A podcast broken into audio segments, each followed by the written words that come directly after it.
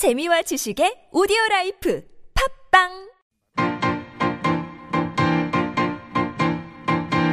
미디어 톡톡 잘 어울리는 연근남매 정상근 기자, 미디어오늘 박서연 기자 함께합니다. 어서 오세요. 안녕하십니까. 예, 뭐 지난 수요일, 목요일 뭐 대선으로 엄청 바쁘셨을 텐데 개표 방송 다 보셨어요? 몇 시까지 네. 보셨어요? 아, 안 볼 생각이었는데 너무 오랫동안 봤어요. 아, 진짜 너무 피곤해요. 저도 웬만하면 한 12시에서 1시쯤에 자야지라고 저도 생각했는데 네. 예. 어, 그 시간쯤이 이제 그 두 후보 간의 지지율 피크. 격차가 좀 그, 그 크로스 됐던 그 시기였잖아요. 한 12시 12시. 30분 정도에 이제 약 네, 크로스가, 크로스가. 이루어졌었죠. 예. 어, 그런 상황이니까 참 잠을 자기가 잠이 힘들더라고요. 안 왔어요. 네. 아, 그래서 저도 한 3시, 4시 저도 예, 저도 그 정도까지 저 있었어요. 3시까지 보다가 스르르 잠들었어요. 다들 네. 어, 접두어 독 피곤 독 피곤하시다고 다들 말씀하셨어요. 참 어, 오늘 뭐 얘기도 대선 출구조사 얘기 뭐 개표 방송 얘기를 안 할 수가 없을 것 같아요. 일단 출구조사 얘기 해봐야 될 것 같은데 이번에는 지상파 3사가 공동으로 하나를 내놨고 또 하나는 JTBC가 단독으로 내놨는데 일단 결과가 달랐어요. 음, 네. 지금까지 2002년 이후에 출구조사가 있었고 20년이 됐는데 결과가 다 그러니까 당선인이 달랐던 적은 처음이에요 이번이. 음, 음, 그렇죠. 그 정확히 얘기하면 이제 네. 가장 많은 득표를 한 사람이 달랐죠. 그렇죠. 네, 출구조사에서. 예, 예, 예. 네. 그래서 왜 이렇게 따로 했고 왜 이렇게 달라질 수밖에 없었나 이게 좀 많은 분들이 궁금해하실 거예요. 이거 음. 설명을 좀 해주시죠. 네. 대선 당일 이제 JTBC는 단독 출구조사 결과를 이재명 후보가 48.4%, 윤석열 당선인이 47.7%를 얻을 것으로 예측을 했어요. 그러니까 이재명 후보가 0.7% 포인트 차로 윤 당선인을 누를 것으로 예측을 했습니다. 이재명 승리 0.7% 포인트 차. 예, 맞습니다. 그리고 지상파 3사는 윤석열 그 당시 후보가 48.4%, 이재명 후보가 47.8%를 얻을 것으로 예상을 해서 윤석열 그 후보가 0.6% 포인트로 승리를 한다고 예측을 했습니다. 예. 근데 이제 결과적으로는 JTBC가 못 맞춘 셈이 돼버린 거죠. 오차 그렇죠. 범위 내에 있었음에도 불구하고. 그러니까 JTBC가 그 제시한 오차 범위는 플러스 마이너스 1.2%였습니다. 플러스 마이너스 1.2%. 네. 예. 그래서 오차 범위 안에 있는 거죠. 이게 5천 명 정도 조사하면 이렇게 나오는 걸로 알고 있는데 맞나요? 음. 예. 네. 그런데 이제 어 이렇게 사실 어 엇갈리긴 했는데 JTBC랑 지상파 3사 모두 어 출구조사 전부터 사전 투표율에 대해서 굉장히 이제 집중을 했어요. 예. 왜냐하면 사전 투표율은 출구 조사를 할 수 없는 영역인데 그 득표율 수가 높으면 높을수록 예측을 하기 어려워진 거죠. 예. 그 본투표만 출구 조사를 할 수 있었기 때문에 음. 결국에 JTBC도 그 10일 대선 다음 날에 자신들이 좀 그 오차 범위에 있었지만 어쨌든 다른 사람을 당, 당선인으로 이제 윤석열 당선자가 아닌 이제 이재명 후보를 예측한 것에 대해서 사전 투표율이 높았기 때문에 이런 상황이 발생하게 됐다라고 이제 설명을 하긴 했습니다. 예. 네. 그 표본 오차가 지금 제가 5천 명 정도라고 말씀드렸는데 5천 명은 플러스 마이너스 1.4%고요. 음. 만 명이 플러스 마이너스 1.0%거든요. 그러니까 정확하지 않은데 지금 그거 찾아봐야 되는데 그 중간 정도 되는 것 같아요. 지금 음. 샘플 사이즈가 네네. 보통 1,000명 조사하니까 그거보다는 훨씬 많이 지금 출구 조사를 한 거죠. 네. 예. 뭐 아무래도 여론 조사랑은 좀 다르게 이제 출구 조사 같은 경우에는 그 나오시는 분들을 대상으로 물어보다 보니까 네. 여론 조사보다는 확실히 좀 샘플 양이 많을 수밖에 없죠. 예.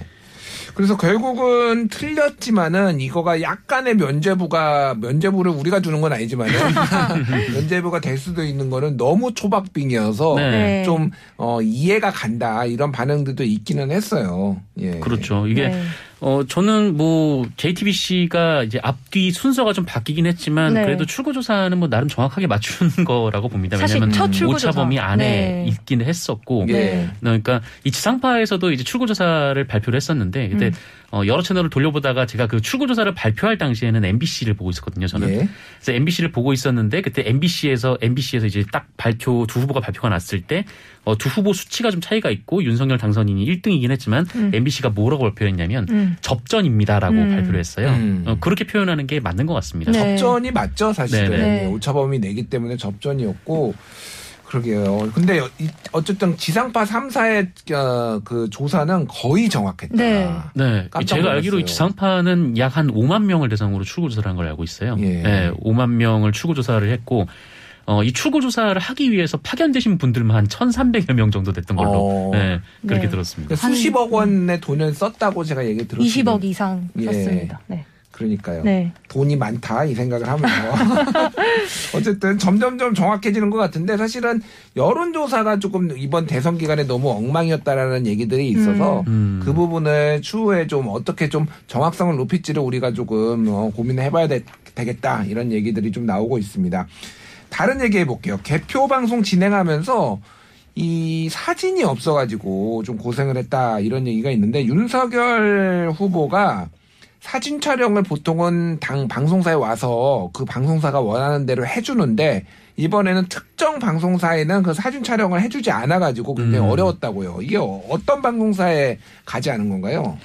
네, 그 MBC, 예. 그다음에 JTBC, YTN, 연합뉴스 TV.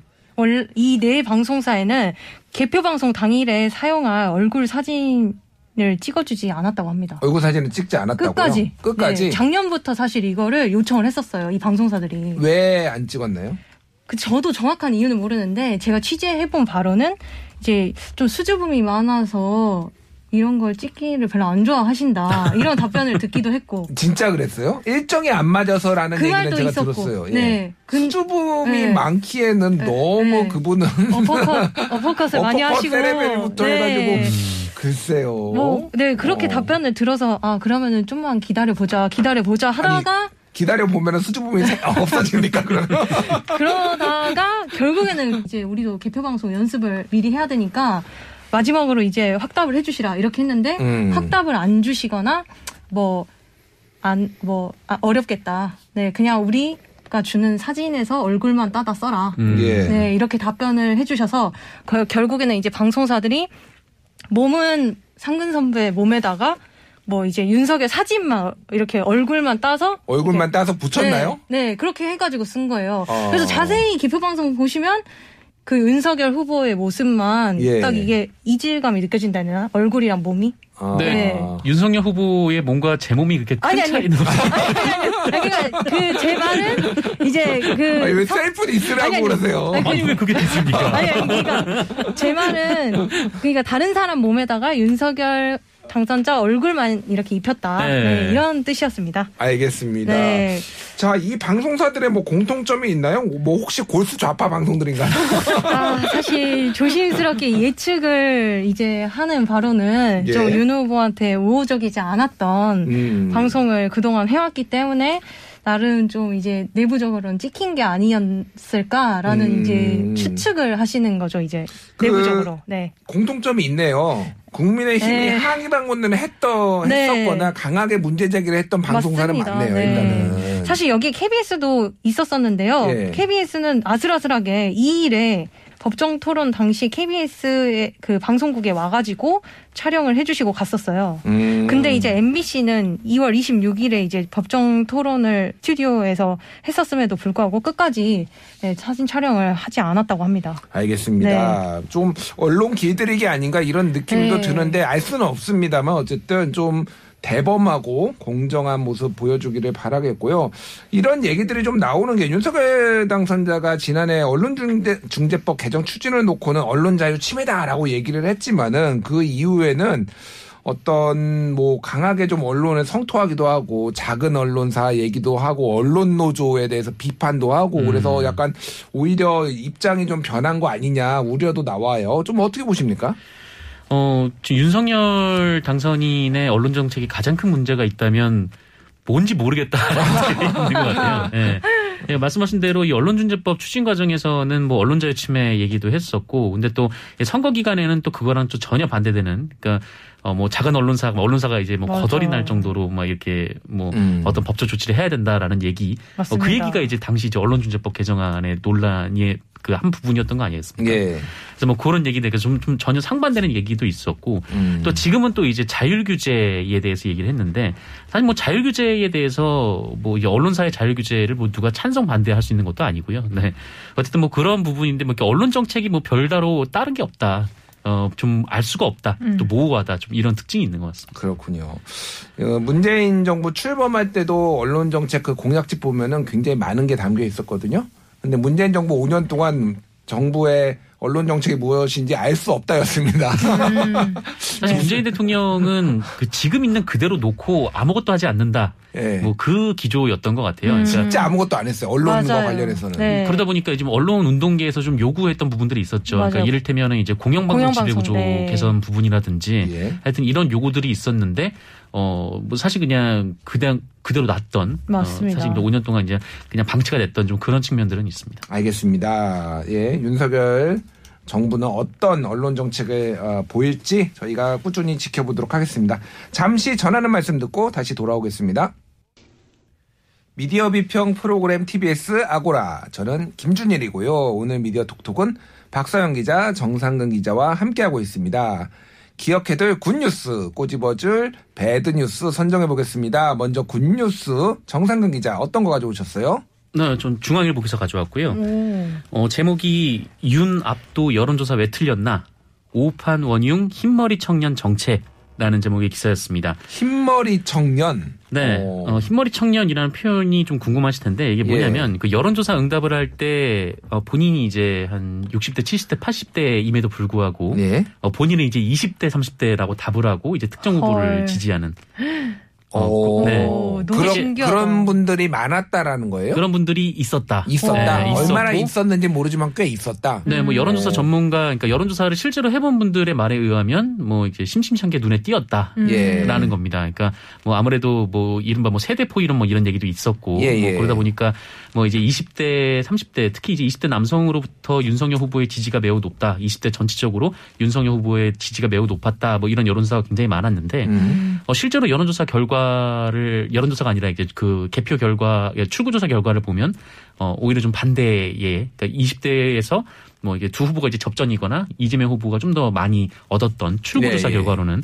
좀 그렇게 결정이 결론이 좀 나왔었죠. 그래서 예. 이 여론조사가 틀렸다라는 건데 어, 제 이 기사를 좋은 기사로 가져온 이유는 좀 이렇게 중앙일보의 이런 보도처럼 음. 어, 이번 대선에서 여론조사가 굉장히 좀 많았지 않습니까? 예. 네. 네, 여론조사가 또 굉장히 많았고 또 그 여론조사가 사실상 이제 선거판을 주도했다라고 봐도 좀, 좀 이번은 과언이 아니겠다라는 생각이 좀 들어서 예.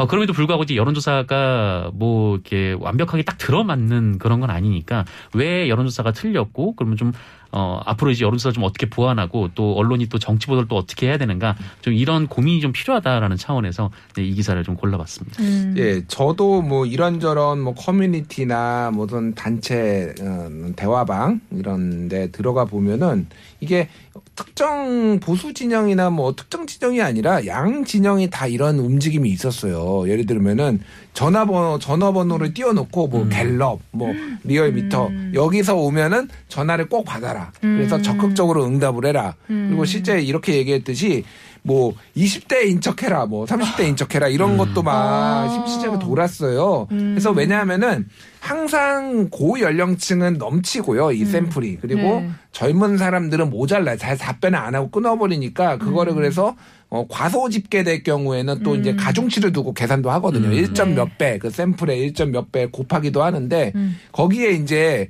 그- 그러다 보니까 예를 들면은 저뭐 60대입니다. 그럼 63세입니다. 그러면은 아 그 인원은 다 찼어요. 전화 끊겠습니다라고 네. 끊는 경우도 있고 아. 그래요. 저도 그런 적이 있었어요. 오. 이제 네. 그한번 여론조사를 거의 받지 않았는데 한 번 받았는데 이제 없었는데. 40대라고 응답을 네. 하니까 아 다 찼습니다라고 아, 얘기하시더라고요. 진짜요? 네. 우와, 저 한 번도 없었는데.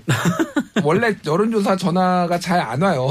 아, 뭐 못 받는 게 당연하고요. 어. 근데 20대, 30대는 항상 부족합니다. 음. 그러니까 이 이제 이런 노인분들이 나 뭐 꼭 노인이 아니더라도 진보 진영에서도 한 50대, 40대 이런 분들이 음. 제- 저는 20대인데요라고 하는데 문제는 음. 이게 이제 RDD라고 랜덤 전화 방식도 있지만 아예 네. 처음부터 가상 번호라고 음. 통신사한테 이 사람은 30대, 뭐냐, 한 50대, 뭐 음. 서울 거주, 음. 남성, 이렇게 표시가 돼 있는 번호로 거는데, 얘 저는 20대인데요. 이렇게 얘기를 하면 이제 네.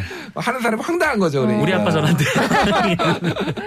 뭐 그런 일들도 있었다고 합니다. 근데 우와. 이렇게 여론조사를 굳이 음. 하는 게 오히려 판세를 오판하게 만들어서 자기 진영에 불리할 수도 있거든요. 음. 아. 그러니까 이게 진보가 됐든 보수가 됐든 좀 이런 거 안 했으면 좋겠어요. 음. 그러니까 이게 뭐 이게 뭐 행위의 결과로서 이런 좀 기사에 나오는 그런 행위들도 좀 문제가 되지만 네. 일단 기본적으로 언론이 이번에 너무 여론조사에 매몰이 됐었어요. 그래서 맞아. 어떤 정치적 행위에 대한 결과로 여론조사를 보도하는 게 아니라 예. 그냥 여론조사를 경마식으로 보도를 하니까 음. 그 여론조사에 따라서 정치적 행위가 결정이 되는 예. 어 그뭐 웹도독이라고 하죠. 이게 좀 전혀 그 이상한 형 그 좀 이상하고 좀 어 하여튼 뭐그 유권자들에게 오히려 더 좋지 않은 좀 그런 음. 현상들이 계속 비춰졌던 것 같습니다. 그러니까 밴드웨건 효과라고 이 후보가 많이 앞서 나고 있으면은 승자 쪽에 좀 더 표가 몰리게 하려고 한다든지 뭐 이런 것들이 좀 여러 시도가 저도 어, 확실하진 않지만 그런 게 좀 보였는데 그런 것들을 조금 어떻게 개선을 할지 한번 좀 제도적 대안을 마련해야 될 것 같습니다. 자 이번에는 박사영 기자가 꼽은 굿뉴스 어떤 건가요? 아, 대선 그 소식 때문에 막 이 좋은 기사가 진짜 많이 안 읽혀서 가져왔어요. 예. MBC 바로 간다라는 그런 뉴스 프로그램 꼭지에서 보도를 한 내용인데요. 밤에만 다니던 청소차 햇살 아래 쓰레기 수거 해봤더니라는 제목의 기사입니다. 예. 그 정부가 지난 2020년부터 쓰레기 수거 작업을 낮에 하도록 지침을 변경을 했습니다. 예. 그런데 이제 여전히 종량제 봉투를 보면 저녁에 쓰레기를 내놓으세요. 이렇게 적혀 있고 아직도 많은 지역에선 밤에 수거 작업이 이루어지고 있습니다. 예. 근데 솔직히 길 가다가 뭐 그 좀만 주의하지 않으면 저녁 시간 같은 경우에는 아- 제 앞에 뭐가 있는지도 잘 모르잖아요. 예. 근데 이제 쓰레기를 치우는 분들 역시 똑같더라고요. 이 기사를 보니까 예. 밤에 쓰레기가 잘 보이지 않아서 뭐 하루 이틀 얘기는 아니지만 이제 날카로운 쓰레기에 찔리거나 베이는 일이 빈번한 거죠. 음. 또더 심각한 건 야간에 일을 하다가 신호 위반 차량이나 음주 차량에 치이기도 해서 아. 사망한 경우도 있었습니다. 예. 네, 그래서 그 통계치를 가져와 보니까 최근 5년 동안 이렇게 그 야간에 쓰레기 치우는 작업을 하시다가 800명이 뼈가 부러졌다고 해요. 그리고 또- 805년 동안 네. 800명이 다쳤다고요? 네, 네. 그러면은 한 해에 130명 정도. 네, 뭐 그 정도. 시- 네. 150명. 네. 와, 막 그거 엄청 숫자가 많네요. 그러면. 150명 150명. 넘게. 네. 다치신 거고 그다음에 또 지난해 12월에는 서울 중랑구와 강북구에서 환경미화원분들이 차에 치여서 숨지셨다고 해요. 음. 근데 왜 네. 밤에 하게 돼? 30년 넘게 밤에만 이렇게 수거를 해왔나요? 그 이유가 좀 저희 제 입장에서는 황당하더라고요. 예. 그러니까 냄새 나는 게 싫고 그 일반적인 사람들이 낮에 쓰레기차가 다니면 냄새 나는 게 싫고 예. 그다음에 이제 교통이 혼잡해진다. 왜냐하면 정차를 해서 쓰레기를 가져가기 때문에 그런 차가 막고 있으면 교통 흐름이 이제 혼잡해진다. 음. 라는 이유 들을 이제 시민분들이 호소를 하신 거죠. 아. 근데 그게 사실 뭐 이해가 안 되는 건 아니지만 우리가 조금만 양보하면 이제 다 같이 낮에 나, 다 같이 일할 때 하고 이제 저녁에 쉴 수 있잖아요. 예. 네, 그래서 아 좀 개정이 됐으면 좋겠다. 이런 작업 음. 환경이 네, 개선됐으면 좋겠다라는 생각을 했습니다. 그리고 또 일본은 대부분 이제 쓰레기 수거를 낮에 한다고 하고 또 우리나라에서 인천 지역 등에서도 낮에 그 쓰레기 수거를 하고 다니는 차들이 있다고 합니다. 그래서 네. 그분들도 처음에는 이제 주민분들이 이렇게 받아들이시진 않으셨지만 그래도 이제 시간이 지나다 보니까 익숙해져서 금세 또 적응을 하셨다고 해요. 예, 네. 예, 알겠습니다. 네. 예, 모두가 조금 약간의 불편함을 감수하더라도 안전하게 네. 작업할 수 있는 환경 이런 게 선진국이 아닐까 그런 생각이 들고요. MBC가 좋은 보도를 했네요. 좀 낮에 모두 약간 교통 막히더라도 네. 무슨 뭐 서부간선 도로를 막고 무슨 쓰레기 차를 치우는 것도 아니고 이게 네, 골목에서. 잠깐 그런 건데 네. 좀 이해를 할 수 있는 그런 사회 분위기가 됐으면 좋겠습니다. 이어서 이제 배드 뉴스 선정해 볼게요. 정상근 기자 어떤 거 가져오셨어요? 네, 어, 여러 언론이 보도를 했던 건데, 음, 저는 이제 국민일보 가져왔습니다. 왜냐하면 보도됐던 여러 언론 중에 이 언론사가 제일 커서요. 음. 제목은 그 이재명 조카 아버지는 사필 규정 말하셨다 행복한 밤이라는 제목의 기사입니다. 이게 음. 어, 대선 다음 날 보도가 많이 됐던 기사인데, 아, 그럼 음. 대선 결과를 놓고 지금 평가를 한 거군요, 이게. 네, 어, 뭐, 이제 많은 분들이 아시다시피 이재명 후보가 좀 이렇게 형제들 중에 사이가 안 좋은 쪽이 있죠. 그쵸. 예, 네. 뭐 그게 좀 논란이 되고 좀 여- 이런저런 좀 보도도 많이 됐었는데 어, 관련돼서 그 조카분께서 어디 온라인 커뮤니티에 글을 올리셨나 봐요. 그래서 이재명 후보를 지지하지 않았고 그래서 윤석열 후보가 돼서 뭐 본인은 좋았다 뭐 이런 얘기였는데 어, 이 조카분은 당연히 뭐 온라인 커뮤니티에 자기 심경을 올릴 수 있고 네. 뭐 본인의 생각을 얘기할 수 있다라고 보는데 예. 어 근데 굳이 이게 언론이 보도를 할 그러게요. 건인가라는 네. 생각이 좀 들더라고요. 이게 어 어쨌든 이 가장 초박빙인 상황에서 음. 뭐 이제 윤석열 당선인이 이제 승리를 거뒀고 그 이재명 후보가 이제 패배를 했는데 예. 어양 진영 간의 지지자들의 심경이 굉장히 좀 날카로워져 있을 때이기도 했잖아요. 네. 네. 근데 참 이 누군가가 당선이 되고 이 당선자가 뭐 앞으로 좀 해나가야 할 일도 많고 또 이제 패배한 이제 민주당에서 앞으로 벌어질 후폭풍도 있고 쓸 기사가 참 많을 것 같은데 예. 네.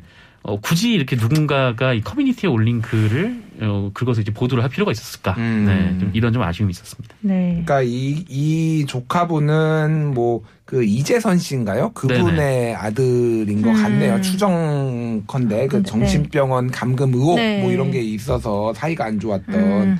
그런 건데 글쎄요. 그러니까 이게 감정적인 어떤 뭐 자극을 하는 거 외에 이게 어떤 공익적 가치가 있나 이런 생각이 좀 들기는 하네요. 네. 예. 특히 그 낙선한 분들 모르겠습니다. 낙선한 분들 지 낙선한 후보의 지지자분들은 상당히 조금 마음이 아팠을 텐데 어쨌든 좀 뭐 모든 흥 언론 보도가 다 좋을 수는 없지만은 그래도 좀 우리가 옥석을 가리고 필요한 보도들을 중심으로 해야 되지 않을까 그런 생각이 듭니다.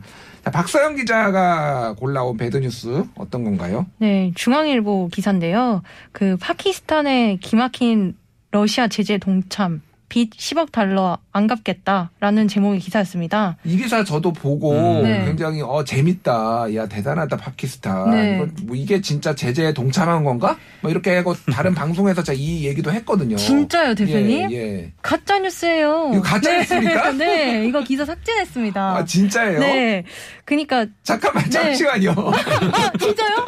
어. 진짜 이거 제가 예, 아니 여러 언론에서 보도를 하니까 아, 사실 저는 대표님처럼 속으신 분들 굉장히 많아요. 예, 그 학자 분들도 속으시고 음. 되게 지식인 분들도 많이 속으셨어요. 그래서 그렇군요. 제가 이게 좀 놀랍더라고요. 과정을 좀 설명해 주세요. 네, 알겠습니다. 그 중앙일보에서 이제 온라인 기사 작성을 하시는 속보 담당하는 그런 팀이 있어요. 예. 아이 팀이라고.